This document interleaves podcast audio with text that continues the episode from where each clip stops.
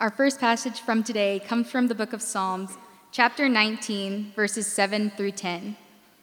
The law of the Lord is perfect, reviving the soul. The testimony of the Lord is sure, making wise the simple. The precepts of the Lord are right, rejoicing the heart. The commandment of the Lord is pure, enlightening the eyes. The fear of the Lord is clean, enduring forever. The rules of the Lord are true and righteous altogether. More to be desired are they than gold, even much fine gold, sweeter also than honey and the drippings of the honeycomb. Moreover, by them is your servant warned. In keeping them, there is great reward. Our second passage comes from the book of 2 Peter, chapter 1, verses 19 through 21. And we have the prophetic word more fully confirmed to which you will do well to pay attention, as to a lamp shining in a dark place, until the day dawns and the morning star rises in your hearts. Knowing this, first of all, that no prophecy of Scripture comes from someone's own interpretation. For no prophecy was ever produced by the will of man, but men spoke from God as they were carried along by the Holy Spirit. The word of the Lord. Good morning, church. If I haven't had the chance to meet you yet, my name's Andrew Wald. I'm one of the pastors on staff here. The man who's usually standing up here, Pastor David Beatty, was leading our new member class this morning. So I'm grateful for the opportunity to be with you. If this is your first Sunday with us, I want to extend to you a special welcome and call your attention to the Hey, I'm Here card that you'll see inside your bulletin and let you know. We, we always appreciate it when everyone fills it out, but especially you, and you can place it in the basket later in the service when we worship the Lord through our giving. And if this is your first Sunday with us, you picked a great time to join us because today we're beginning a new sermon series. Last month, we looked at our church's mission and discipleship pathway, which you'll see inside your bulletin. Our mission expresses what we are all about as a church, and our discipleship pathway explains how that happens best. And now, for the next seven weeks, we'll turn our attention to the values that characterize our church. Our values reveal what is important to us. If a detective went snooping around our church and someone were to ask him, Well, what matters most to these people? our values would be revealed in his answer. Every organization, every company, every team has values. If you were employed at Google or Apple, you would probably say that your company values innovation. If you worked for Lexus, you might say that, that your organization values luxury. If you were employed at Chick fil A, you would say that your business values customer service. If you played for the New England Patriots, well, we might wonder does your team value winning at all costs? I don't see any Patriots jerseys, so I, I think I can, I, I won't, think I'm safe there. Hey, what about River Oaks? What about our church? If someone went sniffing around our church, what would they say that we value? Well, over the course of the next seven weeks, we're going to devote one week to each of our seven values, and we're going to answer that question. In some sense, our values are reflective of who we already are. They're true about us, but we also feel that there's an aspirational component to all of these values as well, that there's, there's room for growth in each of these values. Our companion guide for this series is entitled We Are. It was written by our minister of discipleship, along with some contributions from several of the leaders in our church. And we would love to put one of these in your hand. This is what our small groups are going to be using as a companion guide. Uh, it's going to be the curriculum that they'll be working through. And even if you're not in a small group, I would encourage you to pick one of these up. When you exit through those double doors right there, you run into our resource center. It's where you can grab these. We always appreciate it if you help us out with, you know, $5 to help cover the cost of printing. But if that isn't possible, know that we still want to put one of these in your hand because this is a wonderful tool for growing in your faith and also following along on Sunday mornings. And if you're not in a small group yet, you can stop by our resource center after the service, and they'd love to help you out with that as well. Now, for those of you who are really observant, you've looked at the back of your bulletin and you've noticed that our sermon title is incomplete. that's because I'm going to ask for your help filling this in. And if you've been around here for any length of time, you should be able to help with this because you know that around here, we're constantly referring to one book. We read from this book, we quote from this book, we consult this book, we preach from this book, we carry this book around, we give out reading plans for this book, we support missionaries who are translating this book. In fact, we have one youth leader, it's Dave Hedges, and, and if you're a student and you wear out your copy of this book, he'll buy you a new one. So there's, there's one book that's central to all that we do. Any guesses? The Bible. So, what we're going to say is that we are Bible centered. We are Bible centered. And if this is your church and you know this to be true, I want to ask you to turn to the person beside you right now and with a big smile, just look at him and say, We are Bible centered.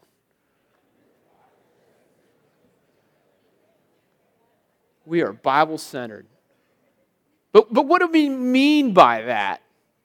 Well, what we mean by that is that we desire all ages to learn, to love, and to live out God's Word. We want to see all ages learn, love, and live out God's Word. In the time we have together,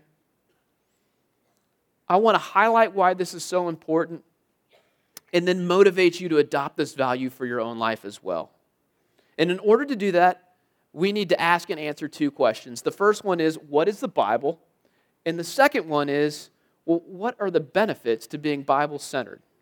So, first, what's the Bible?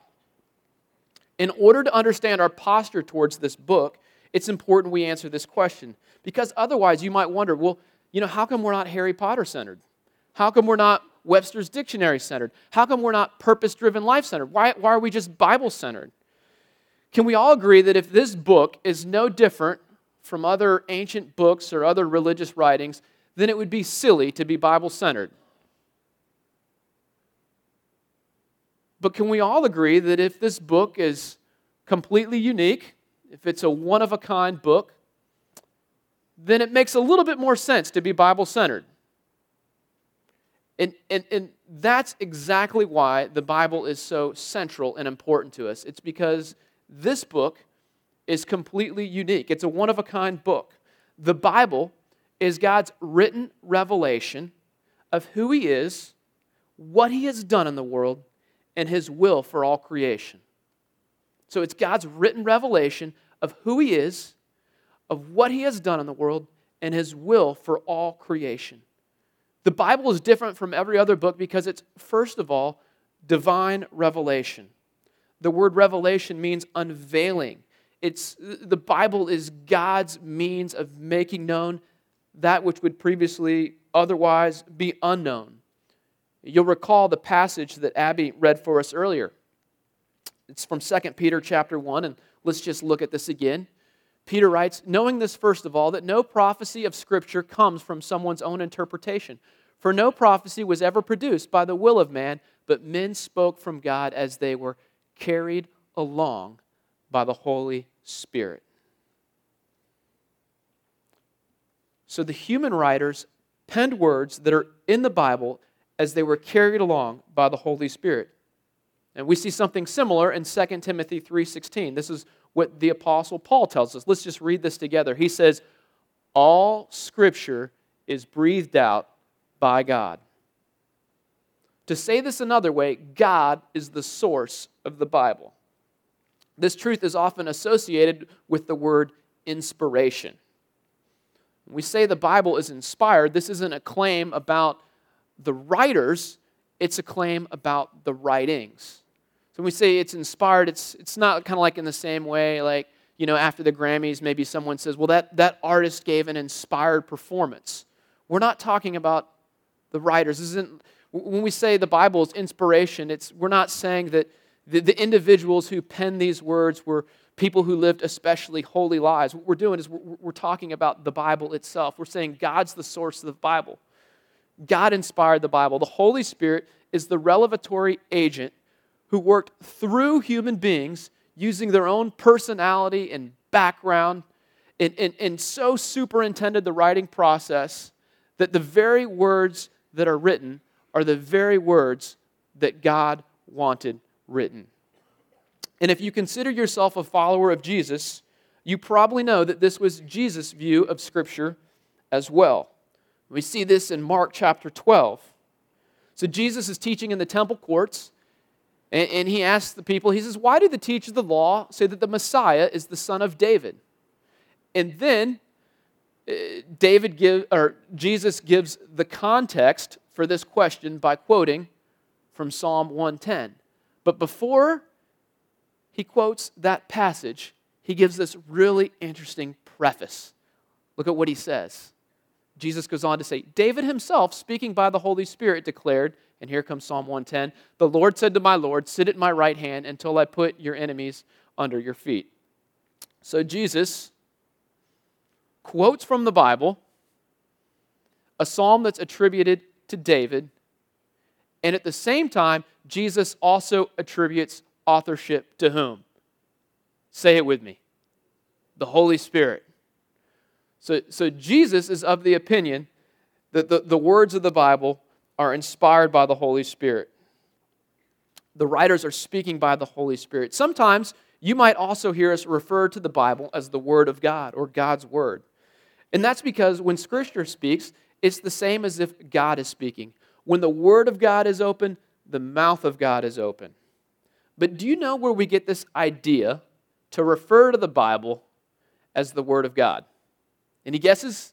I think I heard it. Jesus over here. Jesus is right. This is just like Sunday school. So, so we see this in Matthew 15. Jesus says this. He's, he's getting on to the Pharisees and the scribes for their hypocrisy. And he says, And why do you break the commandment of God for the sake of your tradition? For God commanded, now Jesus is going to quote scripture. He's going to quote from the book of Exodus and Leviticus. He says, Honor your father and mother, and whoever reviles father or mother must surely die. But you say, If anyone tells his father or mother, what you would have gained from me is given to God, he need not honor his father. So, for the sake of your tradition, you have made void the, okay, help me out here. What does it say? The Word of God. So, Jesus is of the opinion that this book is the Word of God, it's God's Word. And the reason we love this book is because of what it reveals about who God is and what He's done in this world and His will for all creation.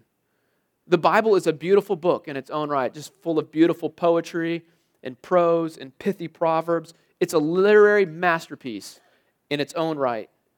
But that's not why we love this book. When we look at the Bible, it's not like we're just beholding this beautiful work of art, although it is beautiful. Rather, we love it because of what it reveals. I think John Piper offers a, a, helpful analogy when he says that the Bible is more like a window than a painting. And, and to help you understand what he means by that, I want to invite you to imagine with me that you are inside the confines of a, of a Swiss chalet perched halfway up the mountain on a beautiful summer day. Now, if there is no window in that chalet, you're going to be oblivious to the beauty that's all around you. You're, you're going to completely miss out on the splendor and the grandeur that's surrounding you. But what about if there's a window in that chalet? And through it, you can look out and you can see the, the, the, the, green meadow, and you can see the, the alpine flowers, and you can see the, the pristine glacier lakes, and you can see the, the, the waterfalls and the snow capped Alps towering up into the sky well, then you'd probably appreciate that window, wouldn't you? You'd be grateful for that window because of what it revealed to you. And it's the same way with the Bible.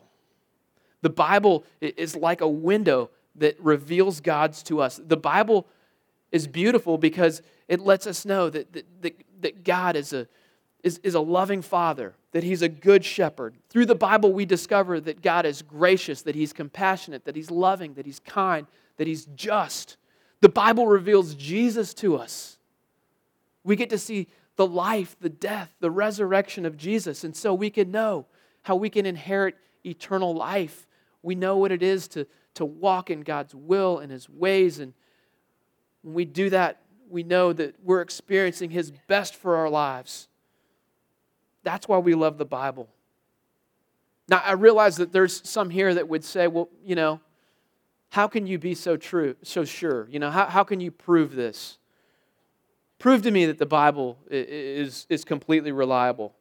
You know, what's to say some, some random guy just didn't go down in his basement and take out pen and journal and write a bunch of just flowery, mystical words that sound kind of spiritual and then come up and say, hey, you know, every word that I just wrote is inspired from God. Anybody can make that claim, right? Can you prove it?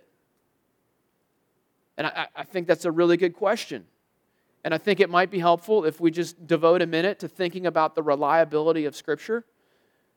But I, but I also don't want to impose a two for one special on anyone. I realize that we like those when we, we go to the grocery store, but not on Sunday morning. And so this is, this is very easily um, a message that could be uh, uh, um, just its own sermon, its own right. So, so don't worry, we're, we're, you're not going to get two for one here. But very briefly, let's just think about the reliability of Scripture. And if I don't answer the question to your satisfaction, let me recommend a couple resources up front, okay? The first is Taking God at His Word by Kevin DeYoung, and the next is Can I Trust the Bible by Darrell Bock. These are two authors that I enjoy reading. Our minister of discipleship, David Holcomb, recommends this next one How to Read the Bible for All It's Worth.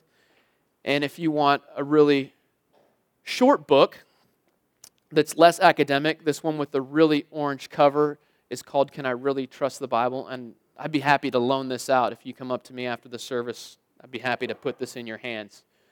But let's just let's briefly discuss the reliability of scripture. Because I do realize that the Bible isn't the only book to make the claim that it's revelation from God. However, the Bible is the only book that can withstand the scrutiny of that claim. And we see that with internal and external evidence. So, the strongest internal evidence is this incredible unity and cohesiveness throughout this book that's written over a period of 1,500 years by 40 different authors in three different languages. So, think about that. Unless it's inspired by God, it would be impossible for there to be that kind of thematic unity and coherence. The strongest external evidence is the historical accuracy and the fulfilled prophecies. The more historians discover and the more archaeologists dig, the more convinced we can become of the reliability of Scripture.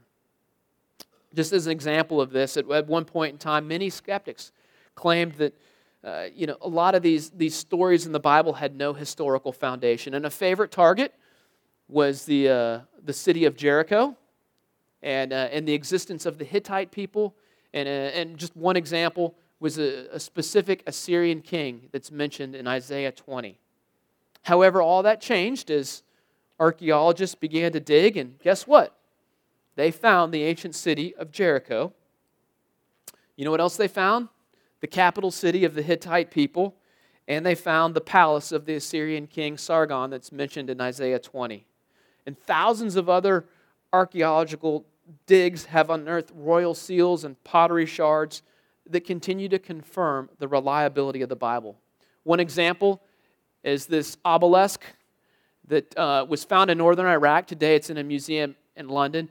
And it depicts King Jehu who's, who's mentioned in the book of Second Kings. This is a guy who ruled in northern Israel 850 years before the birth of Jesus. So, what we see is just the history continues to confirm what the Bible says. But that being said, I want to be honest with you. Because here's what I suspect I realize that uh, for the most part, I'm talking to a room full of people who came to church on a Sunday morning when it's raining and 34 degrees outside.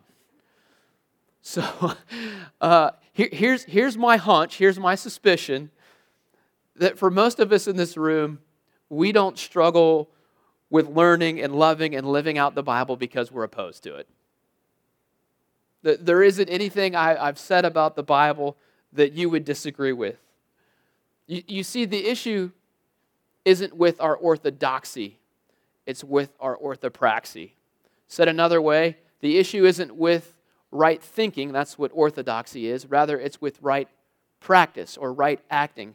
That's what orthopraxy is. And I, I don't think it's so much that we need to shore up our orthodoxy as it is we need to focus on our orthopraxy. And I want to see us approach this book, this Bible, more and more with delight instead of drudgery. And as I mentioned before, we come to love this book by realizing what it reveals, but also by remembering who it's from. As some of you know, I served in the infantry before I felt God uh, nudging me into pastoral ministry. And while I was in the service, I spent a year in Iraq. And, and three months before I deployed, I met my wife, Stephanie, and uh, she was a little out of my league. So uh, I, I, was lacking in courage to, uh, to ask her out on a date. And uh, as time and time got closer to my deployment, I figured, you know what? I'm about to go to war. I've got nothing to lose here. Why not? You know? Uh, and, and, so two weeks before I shipped out, I asked her out on a date. And um, being the patriotic gal that she is, I think she felt sorry for me and just wanted to do her part to support the troops. And so she said yes. And we went on like three dates in two weeks before Uncle Sam sent me over to the sandbox. But three dates was enough for me to be completely smitten. So you can imagine my joy when I received my first letter from her. Now, now, now, when I received this letter, do you think I uh, just tucked it in my duffel bag and said, I, will get to that later? You, you think I folded this up and put it in my back pocket and said, uh, well, you know, when I've got a little more free time, I'll, I'll read that? Anybody think I did that? No. Some of you have been in this situation before. You know what happened? I ripped this open. I read it. I read it multiple times. In fact, I, I saved all the letters she wrote me while I was in Iraq. And because I love Stephanie, I came to love her words. And I think it's the same way with the Bible. When we love God, we love His Word.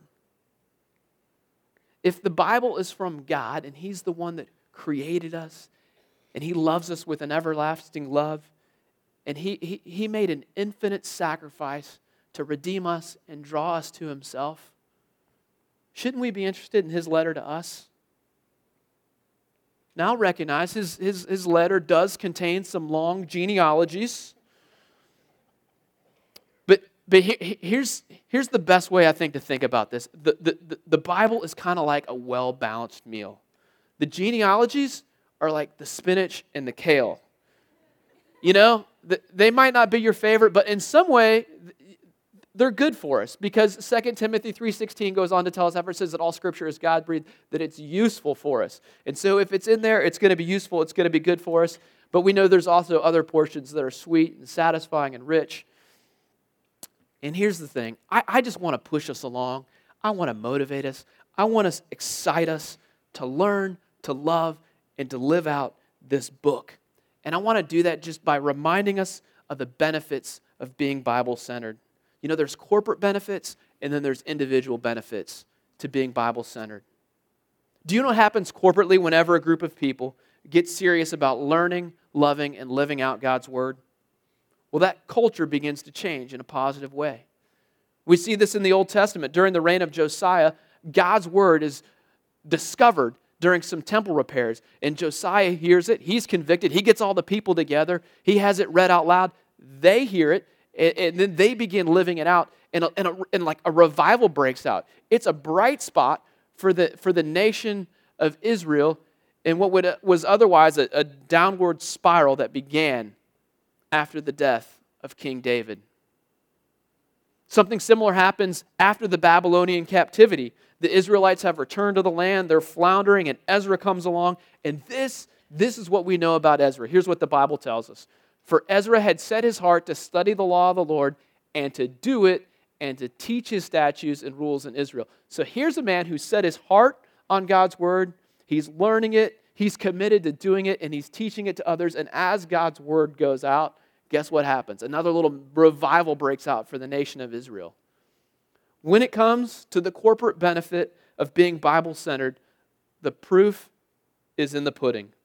There's never been a group of people who became serious about learning and loving and living out the Bible and then watch their culture go down the drain. There's never been a community that, that, that got serious about this book and then sat back and said, well, that was a bad idea.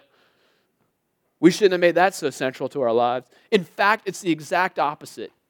If you show me a group of people that are serious about this book and they hold it in high regard and they're living it out, I'll show you a community that's flourishing. Just think about the Moravians. If there ever was a Bible centered people, it was the Moravians who founded this, this, this area of Winston-Salem.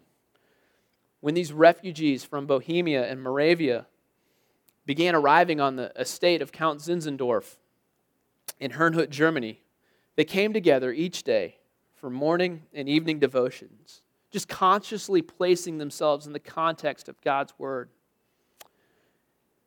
And after a short time, Count Zinzendorf gave the people what he called a watchword. It was just a verse for the day to meditate on. And not long afterwards, it was the year 1731, Count Zinzendorf decided to go ahead and put together 365 of these daily texts, one verse for every day of the year, in a book that was published. And that was, that was the, the first publishing of the daily texts.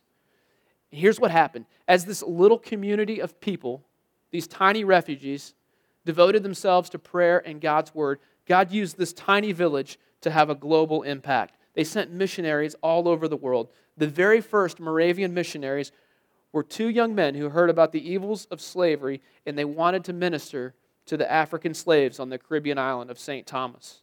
And as you might imagine, the power brokers of the day, they didn't like that idea, and these young men encountered a lot of resistance when they arrived in Denmark, they were seeking passage to the West Indies. They were having no luck. And at just a very critical moment in time, they read the daily text for that day, which was Numbers 23 19. Has he said, and will he not do it? Or has he spoken, and will not fulfill it? And reading these words encouraged them. They eventually found passage on a Dutch a Dutch ship headed over there. They got ridiculed and mocked the whole way. They land on the island. They, they encounter disease and sickness and hunger and hardship. But we see in their journals how God's word sustained them during this time. And what happened was they began a work that later spread to reach thousands of people on the island. And the practice of, of a daily text was so beneficial to the Moravians, we thought we'd adopt a similar practice this year during Lent. So Lent begins 10 days from now. That's Ash Wednesday, is February 14th. And what we're going to do this year during Lent, the, the period from Ash Wednesday to Easter, is we're going to send out just a single daily verse and a short prayer via a text message. And the point of this is just to help us absorb more of God's word and to grow in our prayer life. And if you'd like to receive those daily texts, just pull out your phone right now. It's very simple. Just text the word Lent to that number on the screen, and you'll receive that. And we'll grow together. It kind of be like the Moravians. We're all looking at the same verse every day. It's just going to be neat to see what the Lord might do through this practice. Learning, loving, and living out God's word. It can change communities, but it also benefits us personally. We see this clearly in the passage that Abby read for us earlier from Psalm 19. I'm just going to invite you to look with me now. I hope you got that number. If not, it's in your bulletin. In this Psalm 19, the psalmist is telling us what God's word is and how it benefits us personally. Listen to what he says The law of the Lord is perfect, reviving the soul. The testimony of the Lord is pure, is sure, making wise the simple. The precepts of the Lord are right, rejoicing the heart. The commandment of the Lord is pure, enlightening the eyes. So, how does the Bible benefit us personally? Well, first of all, we see it right here. It revives our soul. We see it in verse 7. It revives our soul, it refreshes us and renews us. You know, there isn't anything inherently sinful with watching a little TV in the evening to unwind, unless, of course, you're watching something that would be displeasing to God. But how often do we go to the TV or the internet or a social media feed thinking that will recharge us? Now, here's what I know these, these, these outlets, you know, they can make us laugh, they can take our mind off the stresses of the day. But here's what I've also discovered that they can help us escape and to check out. But the thing about the Bible is that I feel like it does the opposite. It revives us, it recharges us, it helps us lean more deeply into life. And, and it reveals to us the joy of living life according to God's ways. Here's the second benefit we see in Psalm 19 it reminds us that God's word will renew our minds. We see this in verses 7 and 8. It, the testimony of the Lord is sure, making wise the simple. It enlightens the eyes. Here's how it does this. As we read the Bible, we discover God's ways. And when we discover his ways, we gain his perspective, and then his thoughts begin to become our thoughts. And, and here's what I know you, you can be like a walking encyclopedia, you can solve complex math problems, you can go undefeated on Jeopardy and not be wise. You can have a lot of knowledge, but that's different from wisdom. And when we, we, we grow in knowledge without growing in wisdom, it can be like blowing up a balloon in front of your face. Eventually, it can get so big that it can obstruct your vision and become a liability. And I feel like the same thing can happen when we, when we grow in knowledge without growing in wisdom that comes from God's Word. But when we immerse ourselves in God's Word, we're equipped to see clearly and to discern, to know what would be best in every situation. Finally, we see in verse 8 that God's Word rejoices our heart. In Scripture, we gain a perspective that leads to contentment and to fulfillment and satisfaction. Walking according to God's word brings deep a joy, uh, deep, just abiding joy that isn't like the, the fickle and fleeting buzz that can come from a night out on the town or getting a bunch of likes on a Facebook post. You know, the most joyful people I know aren't the ones necessarily who have the most money or have the most toys. See, this isn't true in your own life as well. The people I know who have the most joy are the ones who are, just seem to be the most steeped in God's Word. And as a way of closing, I want to lead us in a time of reflective prayer and invite the Holy Spirit just to speak to us now as it relates to our relationship with this book.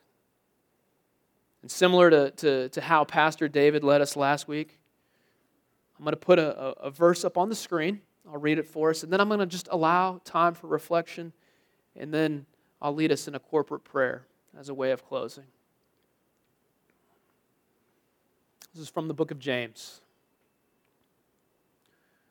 Do not merely listen to the word and so deceive yourselves. Do what it says. Anyone who listens to the word but does not do what it says is like someone who looks at his face in a mirror and after looking at himself, goes away and immediately forgets what he looks like. But whoever looks intently into the perfect law that gives freedom and continues in it, not forgetting what they have heard, but doing it, they will be blessed in what they do.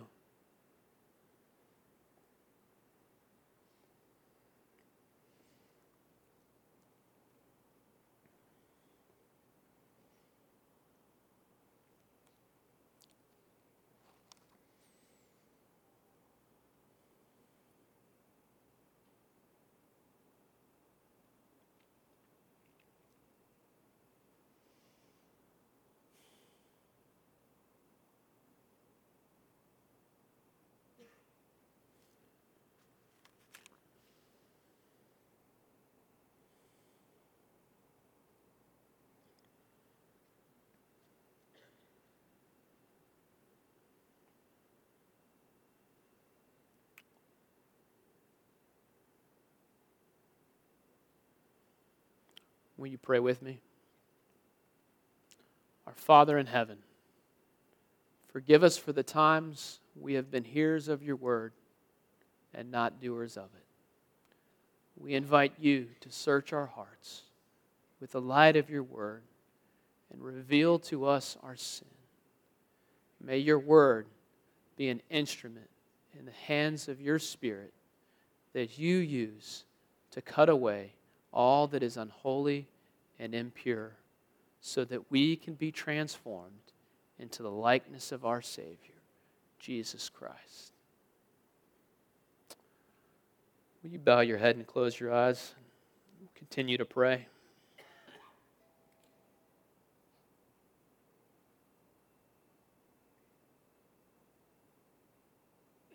Our Father in heaven, how we thank you for your word. Thank you for not leaving us in the dark, but revealing yourself to us and revealing to us the light of the gospel, of the glory of Jesus Christ. And as your word has examined us this morning, I speak for myself, and I'm sure I speak for others when I say that you have searched us and we have been found wanting. We know that your word is supposed to be a lamp unto our feet and a light unto our path. And we know that we have not lived according to your statutes and precepts as we have, as we should have. We know we have not been like Ezra. We haven't been committed to, to studying this book and then to doing it. And we repent and we pray that you would work in such a way that we would be the Ezras of our day and that we would set our heart fully on your law, that we would place ourselves under it, and that you would give us the strength to do it and to share it with others. And if you're here and you recognize that previous to this moment that your posture towards God's word has been one of suspicion or even judgment of it, and you want to change that. If you want to align yourself with, with, with what God has revealed, and you want to discover the joy of being in fellowship with Him, the best way to do that is by embracing what the Bible reveals about Jesus. And you, and you can do that now just by praying a prayer like this. You can say, God, Thank you for sending your son, Jesus Christ, to be my substitute. I realize that he lived the perfect life I could never live, and that he bore the punishment for my sin, and then rose from the dead. And I acknowledge him to be my Savior and my Lord. And I want to follow him all of my days. Amen.